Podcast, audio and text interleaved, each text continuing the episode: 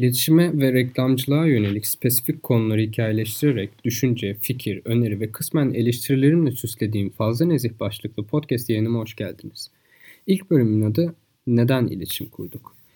Milattan önce 200 binli yıllarda insanların ilk haberleşme aracı olan tamtamdan sosyal medyayı köküne kadar yaşadığımız bugüne değin iletişimin gelişimi tabii ki inanılmaz.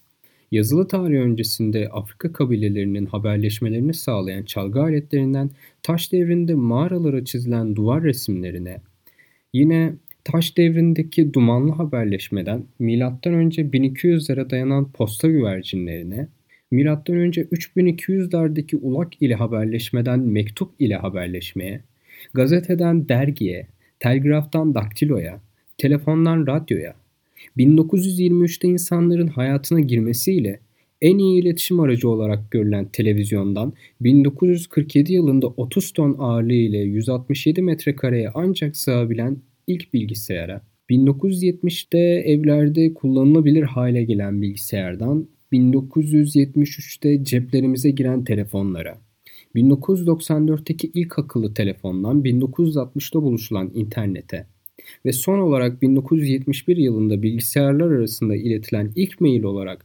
örnek gösterilen ve chat odaları ile yaygınlık kazanan sosyal medyaya kadar iletişim muazzam bir gelişim göstermiştir. Fakat bu bölümde belki de birazcık uzatmış olduğum bu kronolojik iletişim tarihini irdelemeyeceğim. Çünkü bunu kısa olmasını amaçladığım bu podcastlere sığdırabilmek çok da mümkün değil doğrusu. Bunun yerine her bölümün sonunda da olacağı gibi bu bölümde de konuyla alakalı bazı kitapları önererek değinmek istediğim nihai konuya geçeceğim. Evet, neden iletişim kurduk veya neden hala iletişim kuruyoruz? Sosyal bir varlık olduğumuz için mi ya da çevreyi etkileme ihtiyacımızdan dolayı mı? Bence bunlar fazla nezih cevaplar veya böyle çok standart ya da şey sıkıldığımız gerçekler. Baştan söyleyeyim. Monolog anlatımı temel alacağım ve temel soruya da bir soruyla cevap vereceğim. Fakat adım adım ilerlememiz gerekiyor. İlk adım çünkü beyin bencildir ve bence bu çok normal. Genel kişisel gelişim söylemlerinin yegane bir alt metni vardır yani eleştirmeye önce kendimizden başlamalıyız diye. Kesinlikle katılmıyorum.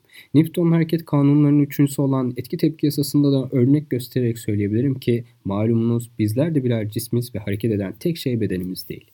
Düşüncelerin kol kestiği ortamlarda çarpışan amaçların rekabeti doğurması ve dünya düzeninin bu sistem üzerine kurulmuş olmasının falan rastgele olmadığını da biliyoruz.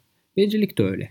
Hepimiz yaratılışımız gereği ben merkezli bir düşünce yapısına sahibiz ve net bir şekilde anlaşıldığını umarak aynalarımızda yadırgamamalıyız diyebilirim. Tabi istisnalar kaideyi bozmaz da diyeyim ki bir şekilde bu özelliğini baskılayan kişilerin varlığını da yok saymamış olayım.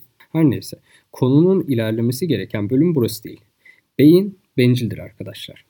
İnsanlar iletişimi başkası için kurmadığı gibi satışı da başkası için yapmaz ve tabii ki az önce de belirttiğim gibi satış yaparken bencil olduğumuz kadar karşımızdakinin de bencil olduğunu unutmamak gerekir. Şimdi iletişim kurmamızın nedeni satış yapmaktır sonucuna mı ulaştı? Tabii ki hayır. Evet beyin bencildir ve tüm satış çabaları da istisnasız ve doğal olarak bencilliği temel alır. Fakat ilerlemek istediğim kısım satış faaliyeti değil. Bu sadece bir parantezdi. Hedefe tüme vararak ilerlemeliydik ve öyle de yapıyoruz. Neden iletişim kurduk sorusuna cevaben beyin bencildir cevabını cebe attık ve bir soruyla cevaplayacağımız bu sorunun ilk adımını attık. Sıradaki adımımız kazanmak. Hepimiz kazanmak istiyoruz. Fakat neyi? Tabii ki ilgili olduklarımız çerçevesinde kurguladığımız somut veya somut gerçeklikleri. Peki kazanmayı amaçlamamak mümkün mü? Yani bir saat tartışsak yine mümkün olamayacağı sonucuna varacağımızdan eminim. O yüzden bu soruyla vakit kaybetmeyip sürekli örtme gayretinde olduğumuz kazanma içgüdüsüne geçebiliriz. Benciliz ve kazanmak istiyoruz. Bu net. Fakat bu içgüdüye neden sonuna kadar güvenmiyoruz? Kaybetme korkusundan dolayı mı? Neyse yüzlerce sebebi olduğuna eminim. Bunu da geçiyoruz diyeceğim de geçecek yer kalmadı diyebilirim. Son adıma ulaştık aslında. Gerçekler. Ulaşmayı hedeflediğim nokta gerçeklerdi aslında ve ister gerçeklerden kaçıyoruz deyin, ister ne olursa olsun sonucun değişmeyeceğinden bahsedin. Hiç fark etmez. Ne düşünürseniz düşünün, kendi çizdiğimiz gerçeklik sınırları nedeniyle aslında iletişim kurmanın hakkını veremediğimiz sonucu değişmeyecek aslında. Konuyu başka yerlere çekmek istesek, Maslow'un daha ihtiyaçlar arasındaki fizyolojik ihtiyaçlar bile karşılanamıyorsa o zaman yaşamanın ne anlamı var ki sorusuna kadar da gidilebilir. Fakat konumuza bağlı kalarak ilerlememiz gerek. Konumuza bağlı kalmamız gerek. Çünkü iletişim sadece bir haberleşme değil. İletişim bundan çok daha fazlası. Anlatmak istediğim şeye bir örnek vereyim. Mesela herhangi bir markanın izlenme rekorları kıran çok yaratıcı herhangi bir reklamı bir iletişim başarısı mı? İletişimden çok daha fazlası dediğinizi duyar gibi. Hayır, iletişim bundan çok daha fazlası. O zaman soruyorum. Kendi gerçekliğimiz iletişimin amacımıza hizmet etmesini engelleyecekse neden iletişim kurduk? Neden iletişim kuruyoruz? Bencilliğimizin, kazanma içgüdümüzün ve daha nice salt gerçekliğimizin üstünü ölçeceksek neden iletişim kuruyoruz? Pardon, kuramıyoruz. Daha açıklayıcı olması için yine bir soru olan cevabı temel sorumuzla birlikte yineleyeceğim. Soru.